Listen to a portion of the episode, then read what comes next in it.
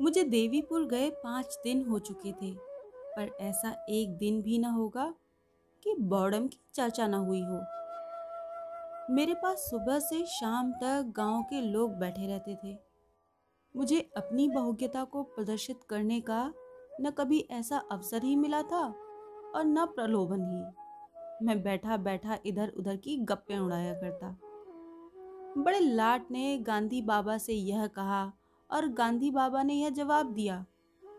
अभी आप लोग क्या देखते हैं? आगे देखिएगा क्या क्या गुल खिलते हैं। पूरे पचास हज़ार जवान जेल जाने को तैयार बैठे हुए हैं।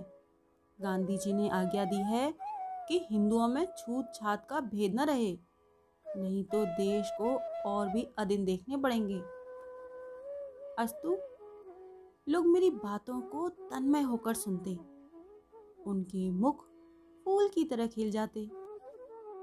आत्माभिराम की आभा मुख पर दिखाई देती। गद्य कंठ से कहते, अब तो महात्मा जी का ही भरोसा है। न हुआ बॉडम, नहीं आपका गला न छोड़ता। आपको खाना पीना कठिन हो जाता। कोई उससे ऐसी बातें किया करे तो रात की रात बैठा रहे। मैंने एक दिन पूछा आखिर ये बॉडम है कौन? कोई पागल है क्या? एक सज्जन ने कहा, महाशय, पागल क्या है? बस बॉडम है। घर में लाखों की संपत्ति है। शक्कर की एक मिल सिवान में है। तो कारखाने छपरे में हैं। तीन तीन, चार चार सौ के तलब वाले आदमी नौकर हैं। और इसे देखिए, फटे हाल घुमा करता है। घर वालों ने सिवान भेज दिया था कि जाकर वहाँ निगरानी करे। दो ही महीने में मैनेजर से लड़ बैठा। उसने यहाँ लिखा, मेरा इस्तीफा लीजिए। आपका लड़का मजदूरों को सिर चढ़ाए रहता है, वे मन से काम नहीं करते। आखिर घर वालों ने बुला लिया। नौकर चाकर लूटते खाते हैं, उसकी तो जरा भी चिंता नहीं है। पर जो सामने आम का बाग है, उसकी रात दिन रखवाली किया करता है। क्या मजाल कि कोई एक पत्थर भी फेंक सके? एक मियाँ जी बोले बाबूजी घर में तरह तरह के खाने पकते हैं, मगर इसकी तकदीर में वही रोटी और दाल लिखी है, और कुछ नहीं। बाप अच्छे अच्छे कपड़े खरीदते हैं, लेकिन वह उनकी तरफ़ निगाह भी नहीं उठाता। बस वही मोटा कुर्ता और गाड़े की तहमत बांधे मारा मारा फिरता है। आपसे उसकी सिफत कहाँ तक कहें? बस पूरा बौड़म है। ये बातें सुनकर भी इस विचित्र आदमी से मिलने की उत्कंठा हुई। सहसा एक आदमी ने कहा, वह देखिए बौड़ा मारा है। मैंने कौतूहल से उसकी ओर देखा। एक बीस इक्कीस वर्ष का हष्ट पुष्ट युवक था। नंगे सिर, एक गाड़े का कुर्ता पहने। गाड़े का ढीला पजामा पहने। पैरों में जूते थे। पहले मेरी ओर ही आया। मैंने कहा, आइए, बैठिए। उसने मंडली की ओर अवहेलना की दृष्टि से देखा और बोला, अभी नहीं, फिर आऊँगा। यह कहकर चला गया। जब संध्या हो गई और सभा विसर्जित हुई तो वह आम के बाग की ओर से धीरे धीरे आकर मेरे पास बैठ गया और बोला, इन लोगों ने तो मेरी खूब बुराइयाँ की होंगी। मुझे यह बौड़म का लकब मिला है। मैंने सकुचाते हुए कहा हाँ आपकी चर्चा लोग रोज करते थे। मेरी आपसे मिलने की बड़ी इच्छा थी। आपका नाम क्या है? बौड़म ने कहा नाम तो मेरा मोहम्मद खलील है, पर आसपास के दस पाँच गाँव में मुझे लोग उर्फ़ के नाम से ज़्यादा जानते हैं। मेरा उर्फ़ बॉडम है। आखिर लोग आपको बॉडम क्यों कहते हैं? उनकी खुशी और क्या कहूँ? मैं ज़िंदगी को कुछ और समझता हूँ, पर मुझे इजाज़त नहीं है कि पाँचों वक्त की नमाज़ पढ़ सकूँ। मेरे वालिद हैं। चचा हैं। दोनों साहब पहर रात से पहर रात तक काम में मसरूफ़ रहते हैं। रात दिन हिसाब किताब, नफा नुकसान, मंदा तेज़ी के सिवा और कोई ज़िक्र ही नहीं होता। गोया खुदा के बंदे न हुए, इस दौलत के बंदे हो गए। चचा साहब हैं? वह पहर रात तक शीरे के पीपों के पास खड़े होकर उन्हें गाड़ी पर लदवाते हैं। वालिद साहब अक्सर अपने हाथों से शक्कर का वज़न करते हैं। दोपहर का खाना शाम को, शाम का खाना आधी रात को खाते हैं। किसी को नमाज़ पढ़ने की फुर्सत नहीं। मैं कहता हूँ, आप लोग इतना सिर मगजन क्यों करते हैं? बड़े कारोबार में सारा काम एतबार पर होता है। मालिक को कुछ न कुछ बल खाना ही पड़ता है। अपने बलबूते पर छोटे कारोबार ही चल सकते हैं। मेरा उसूल किसी को पसंद नहीं। इसीलिए मैं बॉडम हूँ। मेरे ख्याल में तो आपका उसूल ठीक है। ऐसा भूल कर भी ना कहिएगा, वरना एक की जगह दो बॉडम हो जाएँगे। लोगों को कारोबार के सिवा न दीन से गरज है, न दुनिया से, न मुल्क से, न कौम से। मैं अखबार मंगाता हूँ, स्मरणा फंड में कुछ रुपए भेजना चाहता हूँ। खिलाफत फंड को मदद करना भी अपना फ़र्ज़ समझता हूँ। सबसे बड़ा सितम है कि खिलाफत का रजाकार भी हूँ। क्यों साहब?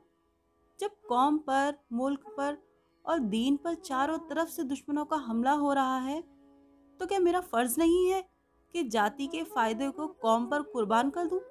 इसीलिए घर और बाहर मुझे बॉडम का लकब दिया गया है। आप तो वह कह रहे हैं जिसकी इस वक्त कौम को ज़रूरत है। मुझे खौफ है कि इस चौपट नगरी में आप बदनाम होकर जाएँगे। जब मेरे हज़ारों भाई जेल में पड़े हुए हैं, उन्हें गजी का गाढ़ा तक पहनने को मैसर नहीं तो मेरी गैरत गवारा नहीं करती कि मैं मीठे लुक में उड़ाऊं और चिकन के कुर्ते पहनूं, जिनकी कलाइयों और मुड्डों पर सीजनकारी की गई हो। आप यह तो बहुत ही मुनासिब कहते हैं। अफसोस है कि और लोग आपका साथ त्याग करने के काबिल नहीं हैं। मैं इसे त्याग नहीं समझता। न दुनिया को दिखाने के लिए यह वेश बना के घूमता हूँ। मेरा जी ही लज्जत और शौक से फिर गया है। थोड़े दिन होते हैं, वालिद ने मुझे सिवान के मिल में निगरानी के लिए भेजा। मैंने वहाँ जाकर देखा तो इंजीनियर साहब के खानसामे, बैरे, मेहतर, धोबी, माली, चौकीदार सभी मजदूरों की जेल में लिखे हुए थे। काम साहब का करते थे और मजदूरी कारखाने से पाते थे। साहब बहादुर खुद तो बेअसूल हैं, पर मजदूरों पर इतनी सख्ती कि अगर पाँच मिनट की देर हो जाए तो उनके आधे दिन की मजदूरी कट जाती थी। मैंने साहब की मिजाज पुरसी करनी चाहिए मजदूरों के साथ रियायत करनी शुरू की। बस, फिर क्या था? साहब बिगड़ गए, इस्तीफे की धमकी दी। घर वालों को उनके सब हालात मालूम हैं। पल्ले दर्जे का हराम हरामखोर आदमी है लेकिन उसकी धमकी पाते ही सबके होश उड़ गए। मुझे तार से वापस बुला लिया गया और घर पर मेरी खूब ले दे हुई। पहले बॉडम होने में कुछ कोर कसर थी, वह पूरी हो गई। न जाने साहब से लोग इतना क्यों डरते हैं? अरे, आपने वही किया जो इस हालत में मैं भी करता, बल्कि मैं तो पहले साहब पर गबन का मुकदमा दायर करता, बदमाशों से पिटवाता, तब बात करता। ऐसे हराम खोरों की यही सजाएँ हैं। खलील बोला, फिर तो एक और दो हो गए। अफसोस यही है कि आपका यहाँ कयाम न रहेगा। मेरा जी चाहता है कि मैं चंद रोज आपके साथ रहूँ। मुद्दत के बाद आप जैसे आदमी मिले हैं, जिससे मैं अपने दिल की बातें कह सकता हूँ। इन गवारों से मैं बोलता भी नहीं। मेरे चाचा साहब को जवानी में एक चमारन से ताल्लुक हो गया था। उससे दो बच्चे, एक लड़का और एक लड़की पैदा हुए। चमारिन लड़की को गोद में छोड़कर मर गई। तब से इन दोनों बच्चों की मेरे यहाँ वही हालत थी, जो यतीमों की होती है। कोई बात न पूछता था। उनको खाने पहनने को भी न मिलता। बेचारे नौकरों के साथ खाते और बाहर झोपड़े में पड़े रहते। जनाब मुझसे यह न देखा गया। मैंने उन्हें अपने दस्तरखान पर खिलाया और अब भी खिलाता हूँ। घर में कोहराम मच गया, जिसे देखिए मुझ पर त्योरियाँ बदल रहा है। मगर मैंने परवाह न की। आखिर वह भी तो हमारा ही खून है, इसीलिए मैं बॉडम कहलाता हूँ। मैं बोला, जो लोग आपको बॉडम कहते हैं, वे खुद बॉडम हैं। खलील, जनाब, इनके साथ रहना अजीब है।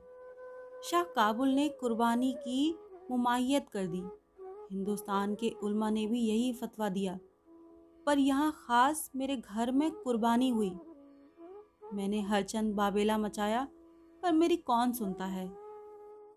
उसका कफारा, यानी प्राश्चित मैंने यह अदा किया कि अपनी सवारी का घोड़ा बेचकर तीन सौ फकीरों को खाना खिलाया। और तब से कसाईयों को गाय लिए जाते देखता हूँ तो कीमत देकर खरीद लेता हूँ। इस वक्त तक दस गायों की जान बचा चुका हूँ। वे सब यहाँ हिंदुओं के घरों में हैं। पर मज़ा यह है कि जिन्हें मैंने गाय दी हैं, वे भी मुझे बॉडम कहते हैं। मैं भी इस नाम का इतना आदि हो गया हूँ कि अब मुझे इससे मोहब्बत हो गई है। आप जैसे बॉडम काश मुल्क में और ज़्यादा होते। लीजिए। आपने भी बनाना शुरू कर दिया? ये देखिए, आम का बाग है। मैं उसकी रखवाली करता हूँ। लोग कहते हैं, जहाँ हज़ारों का नुकसान हो रहा है, वहाँ तो देखभाल करता नहीं। जरा सी बगिया की रखवाली में इतना मुस्तैद। जनाब, यहाँ लड़कों का यह हाल है कि एक आम तो खाते हैं और पच्चीस आम गिराते हैं। कितने ही पेड़ चोट खा जाते हैं। और फिर किसी काम के नहीं रहते। मैं चाहता हूँ कि आम पक जाएँ, टपकने लगे। तब जिसका जी चाहे चुन ले जाए। कच्चे आम खराब करने से क्या फ़ायदा? यह भी मेरे बौड़मपन में दाखिल है। ये बातें हो ही रही थी कि सहसा तीन चार आदमी एक बनिए को पकड़े घसीटते हुए आते दिखाई दिए। पूछा तो उन चारों आदमियों में से एक ने जो सूरत से मौलवी मालूम होते थे। कहा, ये बड़ा बेईमान है, इसके बांट कम हैं। अभी इसके यहाँ से शेर भर घी लेके गया हूँ। घर पर तोलता हूँ तो आध पाव गायब। अब जो लौटाने आया हूँ तो कहता है कि मैंने तो पूरा तोला था। पूछो, अगर तूने पूरा तोला था तो क्या मैं रास्ते में खा गया? अब ले चलता हूँ थाने पर, वही इसकी मरम्मत होगी। दूसरे महाशय जो वहाँ डाक खाने के मुंशी थे, बोले, इसकी हमेशा की यही आदत है, कभी पूरा नहीं तोलता। आज ही दुआने की शक्कर मंगवाई, लड़का घर लेकर गया तो मुश्किल से एक आने की थी। लौटाने आया तो आँखें दिखाने लगा। इसके बाटों की आज जाँच करानी चाहिए। तीसरा आदमी अहीर था। अपने सिर पर से खली की गठरी उतार कर बोला, साहब ये ग्यारह रुपए की खली है। छह रुपए शेर के भाव से दी थी। घर पर तोला तो दो शेर हुई। लाया हूँ कि लौटा दूँगा, पर यह लेता ही नहीं। अब इसका निपटारा थाने ही में होगा। इस पर कई आदमियों ने कहा कि यह सचमुच बेईमान आदमी है। बनिए ने कहा, अगर मेरे बांट रत्ती भर भी कम निकले तो हज़ार रुपए दूँगा। मौलवी साहब ने कहा तो कम्बक टांकी मारता होगा? मुंशी जी बोले, अरे, टांकी मार देता है, यही बात है।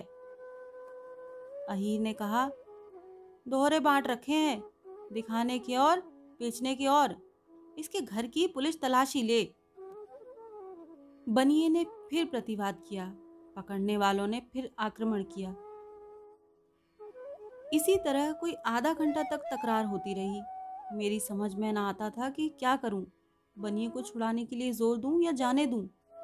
बनिए से सभी जले हुए मालूम होते थे।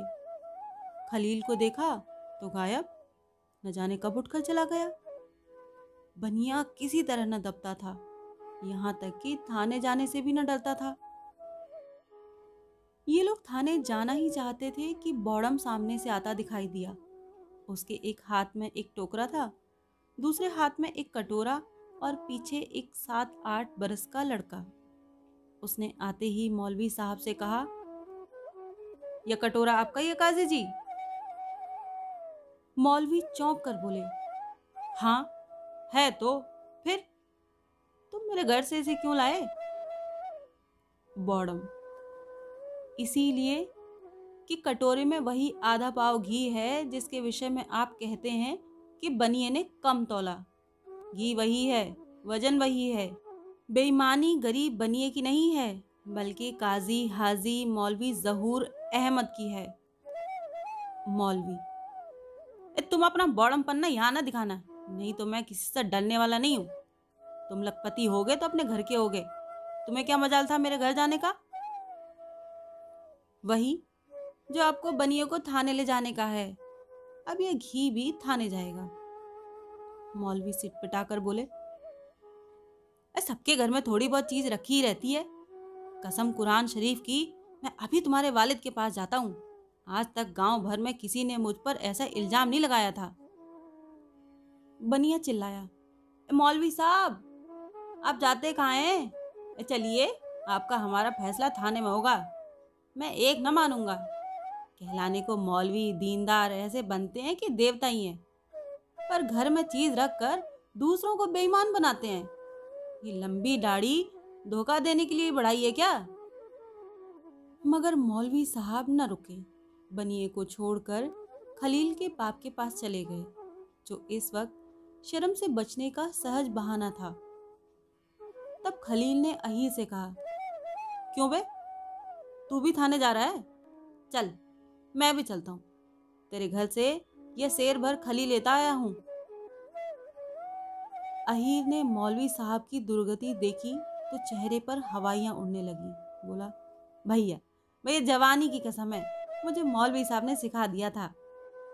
खलील दूसरे के सिखाने पर तुम किसी के घर में आग लगा दोगे? खुद तो बच्चा दूध में आधा पानी मिला मिलाकर बेचते हो, मगर आज तुमको इतनी मुटमर्दी सवार हो गई कि एक भले आदमी को तबाह करने पर आमादा हो गए। खली उठाकर घर में रख ली। उस पर बनिए से कहते हो कि कम तोला। बनिया बोला, भैया, मेरी एक लाख रुपए की इज़्ज़त बिगड़ गई। मैं थाने में रपट किए बिना मानूँगा नहीं। अहीर, साहू जी, अब की माफ़ करो, नहीं तो कहीं का नहीं रहूँगा। तब खलील ने मुंशी जी से कहा, कहिए जनाब आपकी कलई खोलूं या चुपके से घर की राह लीजिएगा? मुंशी, तुम बेचारे मेरी कलई क्या खोलोगे? मुझे भी यही समझ लिया है कि तुम्हारी भपकियों से डर जाऊँगा। खलील ने लड़के से कहा, क्यों बेटा? तुम शक्कर लेकर सीधे घर चले गए थे? लड़का मुंशी जी को सशंक नेत्रों से देखकर, बताऊँगा मुंशी बोले, लड़कों को जैसा सिखा दोगे, वैसा ही कहेंगे ना? खलील, बेटा, अभी तुमने मुझसे जो कहा था, वही फिर कह दो। दादा मारेंगे। मुंशी बोले, क्या तूने रास्ते में शक्कर फांक ली थी? लड़का रोने लगा। खलील बोला, जी हाँ इसने मुझसे खुद कहा, पर आपने उससे तो पूछा नहीं। बनिए के सिल सवार हो गए? यही शराफत है? अरे, मुझे क्या मालूम था कि इसने रास्ते में शरारत की? खलील ने कहा तो ऐसे कमज़ोर सबूत पर आप थाने क्यों कर चले थे? आप गंवारों को मनी ऑर्डर के रुपए देते हैं तो उस रुपए में दो आने अपनी दस्तूरी काट लेते हैं। टके के पोस्ट कार्ड आने में बेचते हैं। अरे, जब कहिए तब साबित कर दूँ। उसे क्या बेमानी नहीं समझते हैं? मुंशी जी ने बॉडम के मुँह लगना मुनासिब न समझा। लड़के को मारते हुए घर ले गए। बनिए ने बॉडम को खूब आशीर्वाद दिया। दर्शक लोग भी धीरे धीरे चले गए। तब मैंने खलील से कहा, आपने इस बनिए की जान बचा ली। नहीं तो बेचारा बेगुनाह पुलिस के पंजे में फंस जाता। खलील बोला, आप जानते हैं कि मुझे क्या सिला मिलेगा? थानेदार मेरे दुश्मन हो जाएँगे। कहेंगे कि ये मेरे शिकारों को भगा दिया करता है। वालिद साहब पुलिस से थर थर कांपते हैं। मुझे आड़े हाथों लेंगे कि तू दूसरे के बीच में क्यों दखल देता है? यहाँ यह भी बौड़मपन में दाखिल है। एक बनिए के पीछे मुझे भले आदमियों की कलई खोलनी मुनासिब न थी। ऐसी हरकत बौड़म लोग क्या करते हैं। मैंने श्रद्धापूर्ण शब्दों में कहा, अब से मैं भी आपको इसी नाम से पुकारूँगा। आज मुझे मालूम हुआ कि बौड़म देवताओं को कहा जाता है। जो स्वार्थ पर आत्मा की भेंट कर देता है, वह चतुर है, बुद्धिमान है। जो आत्मा के सामने, सच्चे सिद्धांत के सामने, सत्य के सामने स्वार्थ की, निंदा की परवाह नहीं करता वह बॉडम है, निर्बुद्धि है। आप सुन रहे थे मुंशी प्रेमचंद की लिखी कहानी बौड़म।